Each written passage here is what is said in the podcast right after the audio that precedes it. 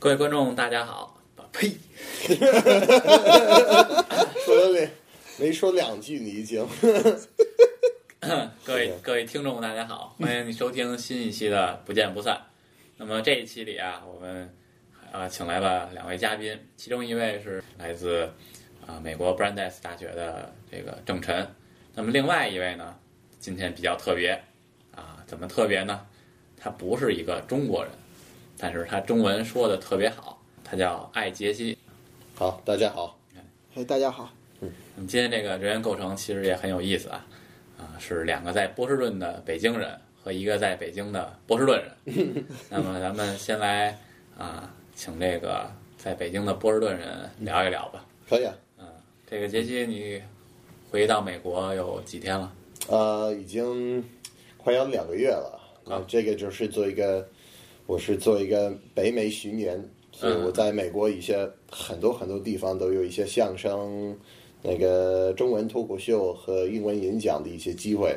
然后终于轮到了波士顿，嗯，然后在波士顿最近这两周都在波士顿，然后还还剩一周我就回北京去，时差倒的差不多了，是呀，时差到差不多了，又该倒了。呀，现在我还行，现在还行，前前那那几天就，呃，就都没问题了，都没问题。嗯，就是因为我已经在在这个已经在那个北美已经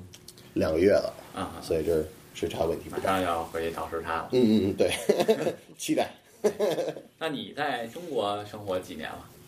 我在中国生活快要三年了快三年了。啊、对我留学的时候留了六个月的嗯那个留学项目。那个是学语言吗？那是学语言，对，就是拼命的学语言，就是他们逼着我们说中文，就是禁止我们说英文，都 天天都要学一百个生词，然后一直在考试，真的有一些可以体会中国学生的一些压力。痛苦吗？呃，还行，因为不过这还是一短时间，所以我都知道到一定的时间，这个这个会结束，然后那个结束的那个时候，我希望也可以得到好的机会，因为这可以你要花一定的时间认真的学习，然后也可以再过一定的时间，机会会好一些。然后那个一二年秋天搬到了北北京去，在那那里生活，然后就是一一二一二年秋天一直到现在，基本上都在北京。一直在北京。对对，没有没有外地的演出，我就都会在北京。那你在中国也生活三年了，然后对，这个时间总算起来也啊快要都算三年起三年，那么大大小小的嗯。城市啊，你可能也去过一些。对，那你总体来说，你在中国生活的感觉是什么样的？感觉中国很很动态，现在这变化很大很快，所以在一方面是一个非常有意思，就是很有很有古老的文化的一个地方，但是现在新的东西也特别多，所以我感觉是中国你有你有老人和年轻人的那个年沟很大，所以也可以跟同样同样的一个地方，也可以跟很多很多的时代的人交流。对对，这个也是比较比较有意思的一个一个地方啊、然后我也觉得，不知道，我觉得也中国现在是一个也我我经常去会轮到那个动态，就是非常 dynamic 嗯 place。所以你你要做事情，就一直有人要敢跟你，可以跟你合作，还是会陪你玩，还是陪你做一点什么？你说哦，我要我要录一个视频，好好，大家都可以可以过来给给你帮忙录，呃。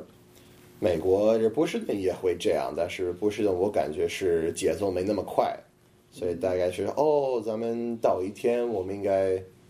做一点什么，但北京大家都会马上来开始做，然后其实这个感觉节奏比较快，对节奏压力也挺大。，yeah，对压力也很挺挺大的，所以在 回回国的时候，我总会稍微放松。把这些放松一点儿，然后也可以呼吸一点空气，尤其是冬天的时候也，虽然冷，但是我可以呼吸到哦，没有污染。我一二年的一二年的冬天是最惨的，嗯是在北京。对，一二年的秋天是第一个呃第一个住在北京的秋那个冬天，嗯然后那个时候第一特别冷，第二还是雾霾太多了，就是空气不透明，你你应该怎么办？所以当时我是在那个清华上一个留学项目，就是做一个再补习一点语言。然后当时我知道我我每天的任务基本上就是要上学，在清华做完我的功课回家去，嗯，所以我大部分的时候不在外面，但是我总会想到哦，万一有一些有农民工，还是要其他在在外边工作的人，又冷又不好的一个那空气不好的话，他们的压力肯定很大。嗯。嗯。那你觉得啊、你在中国或者说北京，嗯，或者其他的城市，嗯。你生活了这一段时间，嗯。你你个人来说遇到最大的困难是什么？嗯，呃，这个不好说是困难，可能在一方面是一个是一个困难，在另外一方面可能是一个是一个好处。但是作为一个外国人在中国，这个我我是我的外国的身份也会影响到我生活中的所有的所有的事情。对，那所以这个是一个，因为作为一个我我是犹太人，但是外向就是白人，就是我我在我在波士顿也白人很多，所以可以混在一，就是我在一个人群中我可以混的比较容易。啊、中国也不能混，我或者我混的不好。啊、所以在在这一方面，只是我第一次当一个也可以算是少数民族，嗯。啊、第一次当一个。你到有十个人在，你是唯一的，有你的外向，有你的文化这种，呃，就是第一次有这种体呃与众不同的感觉。也与众不同的感觉，所以这个是呃，这个也是也就是每天都会影响到我的生活。现在语言和文化水那个理解越来越多，嗯，所以不是说每天都会遇到什么样的。非常大的困难哦！我要买飞机票，但是这个人听不懂我说的话，不会有这种问题。对啊、但还会影响到大家的呃，大家对我的对待，还是啊、所以在一方面也可能是一些困难，但在另外一方面，我有很多的很多的机会，是因为我是啊、有不同的长大的环境，有不同的文化，有不同的想法啊、所以我在任何圈子里，我可以有一些比较特殊的一些想法给大家分享，然后大家都是非常热情的欢迎我来分享。也就是说，你作为一个外国人来讲，你的这种独特的身份，嗯，那么一方面给你可能生活带来一些嗯不是特别方便的地方，当然也有很多啊、带来很多的便利，对吧？对，就是说跟跟美国的生活的不同会比较大。啊、有的时候是好的不同，有的时候是坏的不同，有的有的不同就是很小，经常是一些很小的东西，比如我在啊、坐地铁，如果有有人要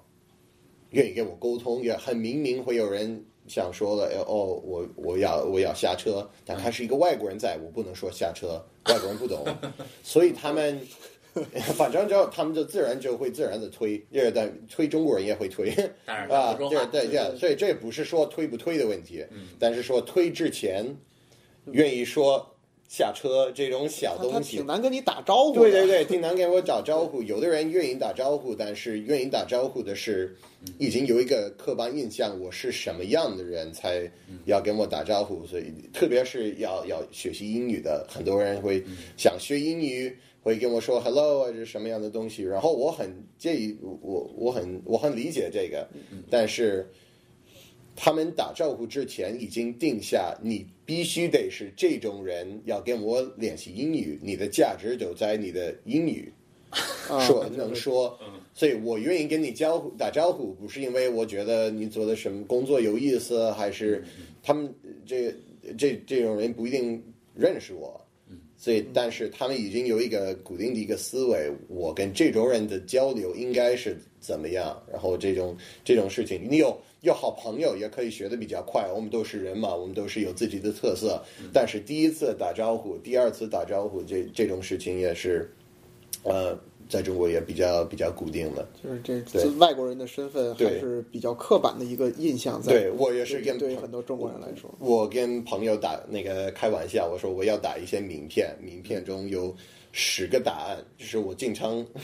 听到的那那几个那个话是说我是艾杰西，来自美国，二十四岁，我有一个哥哥啊，我能用筷子，我能吃辣，有这些最经常有的那一些那十个问题，嗯。啊，因为这个经常是要跟人打招呼，问题还是一样的问题，我们呢都会问那个同样的问题，明白。然后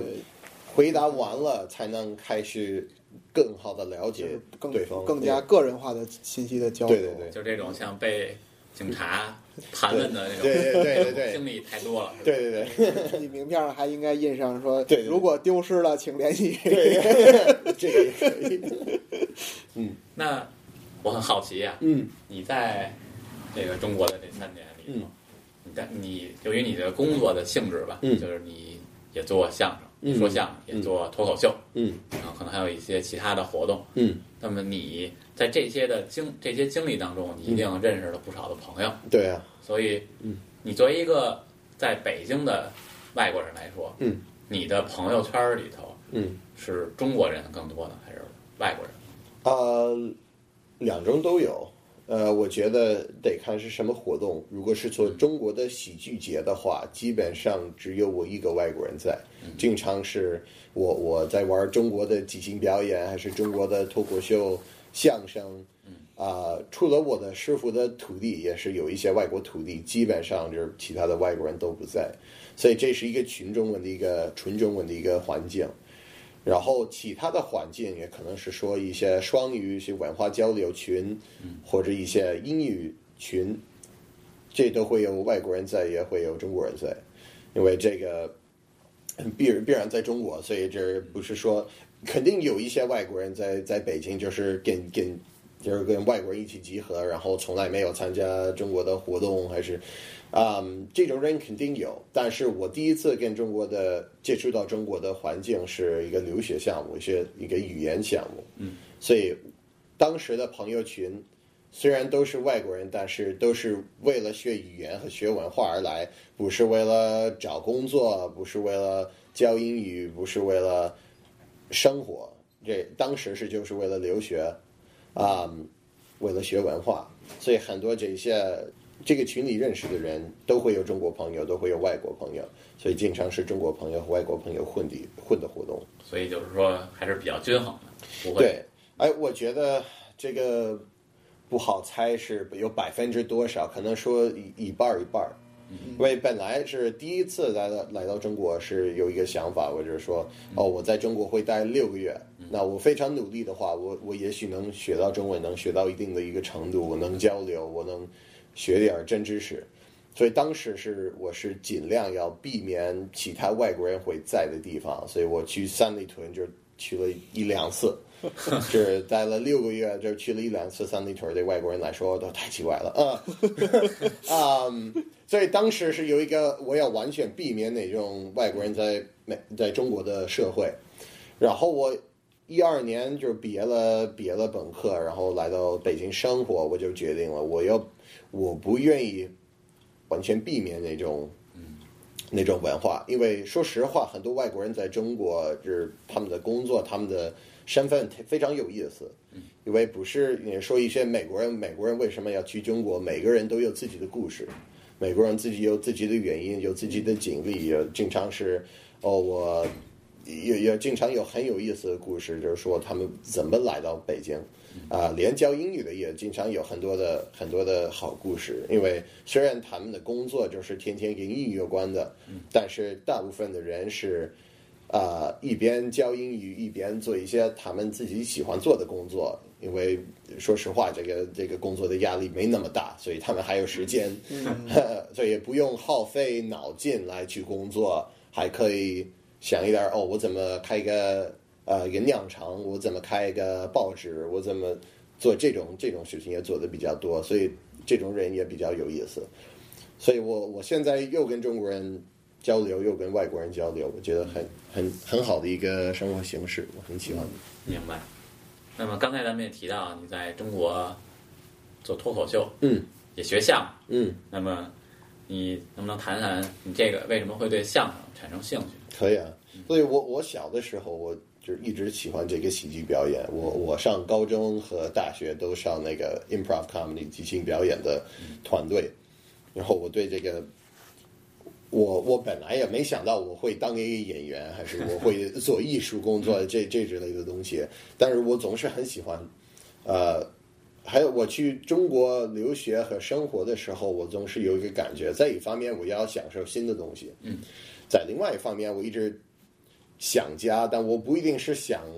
想到那个地方，我就是想到我我在家会做的活动。明白。所以就是当即兴喜剧演员，我在上高中、上大学，每周至少一次会有一个排练。嗯所以来到中国留学，就突然没有即兴排练，这是八年已经每个月、每个每一周都要做几次的一个活动，然后突然就没了。有一个习惯，就也是一个很好的一个消除疲劳的一个一个形式。嗯，所以我就决定了，我要找一下中国人怎么怎么有什么样的喜剧，中国人有什么样的表演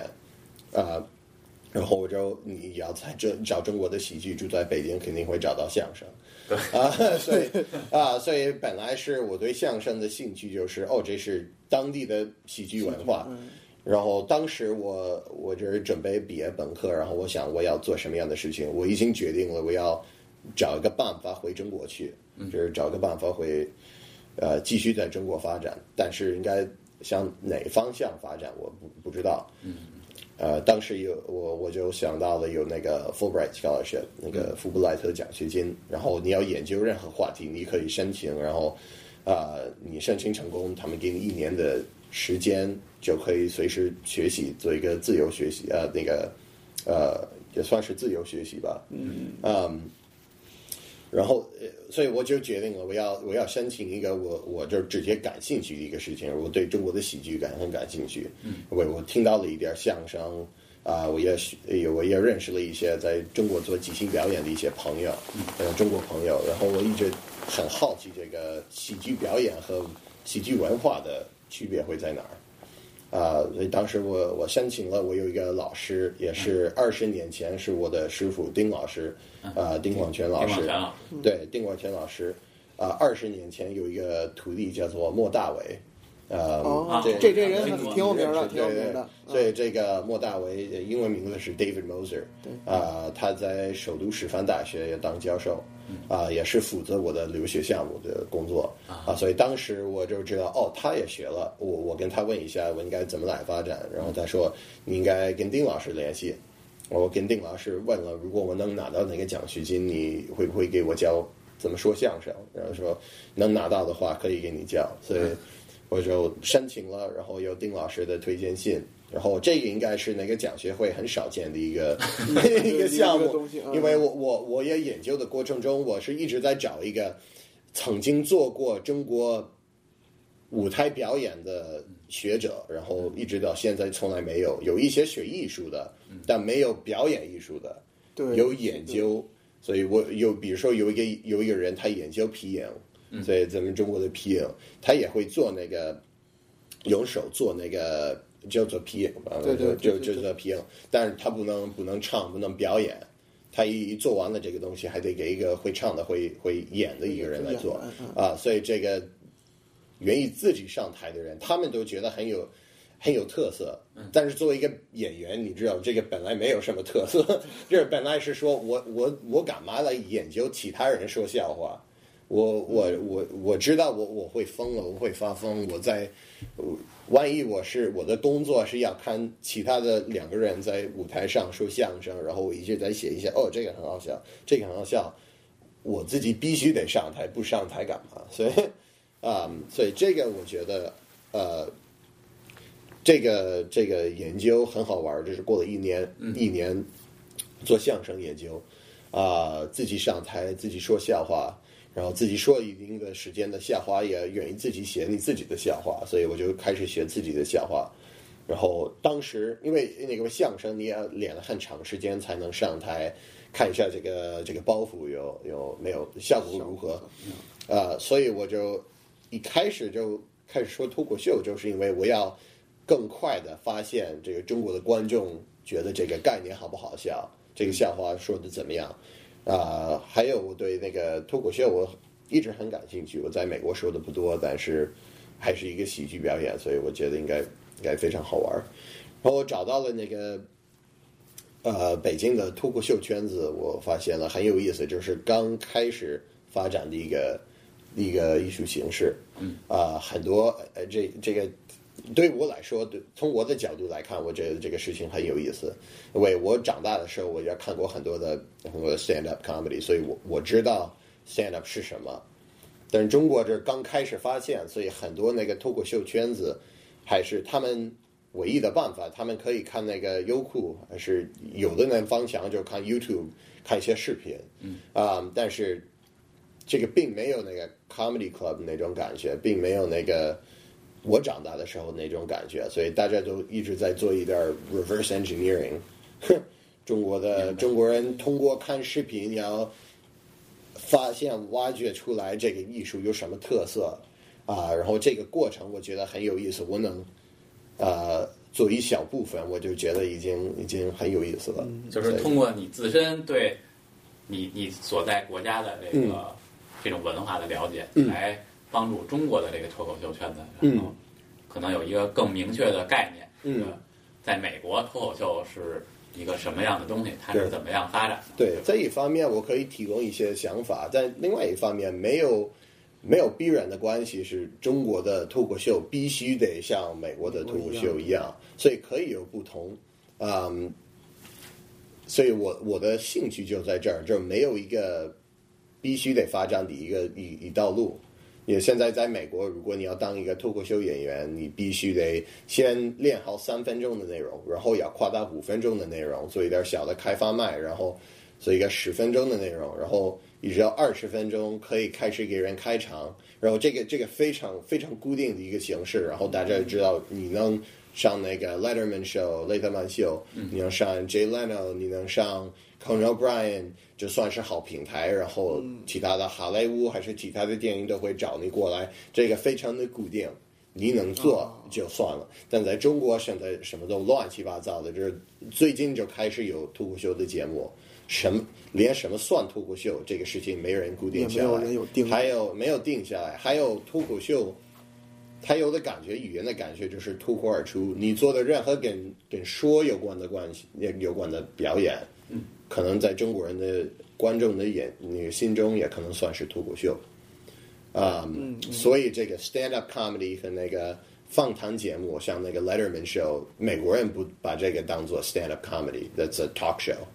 talk show is a talk show，stand up comedy 是单口喜剧，或者类似，也中文也不没有没有好的翻译，也没有对应的东西。也没有对应的东西。所以其实就是这个翻译者的祸，因为 talk show 翻译成中文是脱口秀 yeah 但是大家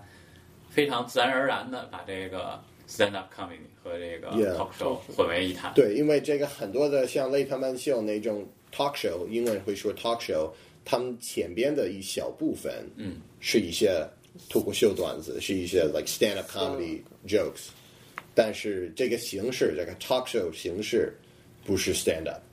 所以这个，但是这种区别就是说，说我就没有没有必然的关系，不是说中国的脱口秀必须得像美国的脱口秀一样一，样以这样的形式。Yeah，还有那个每日秀，也大家都明明在中国人说哦，每日秀明明是一个脱口秀，但在美国也不是一个 talk show，不是 stand up，它是一个 like like it's a news，yeah news entertainment or it's just like an entertainment show，嗯、所以就是一个娱乐节目而已，所以啊、这种事情我觉得很有意思，但是对一个创作内容的、喜欢表演的人来说，我觉得可能是非非常好的事情。因为如果观众已经知道他们愿意看什么、愿意听什么，那你非得把那个事情做得好，不能决定你自己愿意做什么。因为观众已经定下来了，我们觉得这个形式是什么，所以你必须得做那个才行。现在这个脱口秀，万一我有个好想法，我可以把这个脱口秀的名字就贴上，贴对，然后大家都说哦，这个新的脱口秀他做的怎么样？这是他的脱口秀，然后这个这个形式也可能比较比较好改。做成一个有中国特色的脱口秀。对对对，你的意思是说，嗯在中国脱口秀这个艺术形式吧，嗯，他作为一个可能刚刚开始萌芽对，这么一个阶段，它其实这个灵活的程度还很大。嗯，说的比我漂亮，说的很好。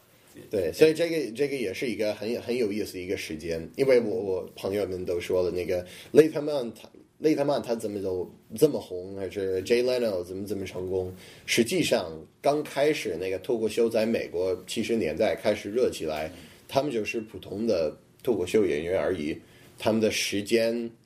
和脱口秀的发展的地位的位置，啊、就是一个很偶然的一个一个一个现象。他们就在，然后这个这个形式开始火起来了。所以我现在在中在美国，你很难以当成第二个雷特曼，你很非常非常的难。但在中国，谁是雷特曼，谁是 Jay Leno 这种人，现在就在这这几年会开始出现。嗯，所以可能王自健也是中国的雷特曼。你你过十五年，如果他一直说脱口秀的话，你可以说他是最早期开始之一，然后他水平足够好，也可以开始做一些一些脱口秀，然后等了二十年，他一直都在，他怎么在？基本上就是因为他是最早期是在这个 yeah, 行业在在做这个这个脱口秀的一个人之一。总之就是说，对于有这种希望在中国发展脱口秀事业来说，嗯那么这几年可能是一个比较比较好的时机。对因为你可能在最早的这波人，你可能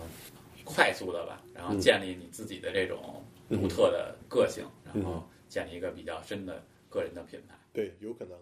我觉得。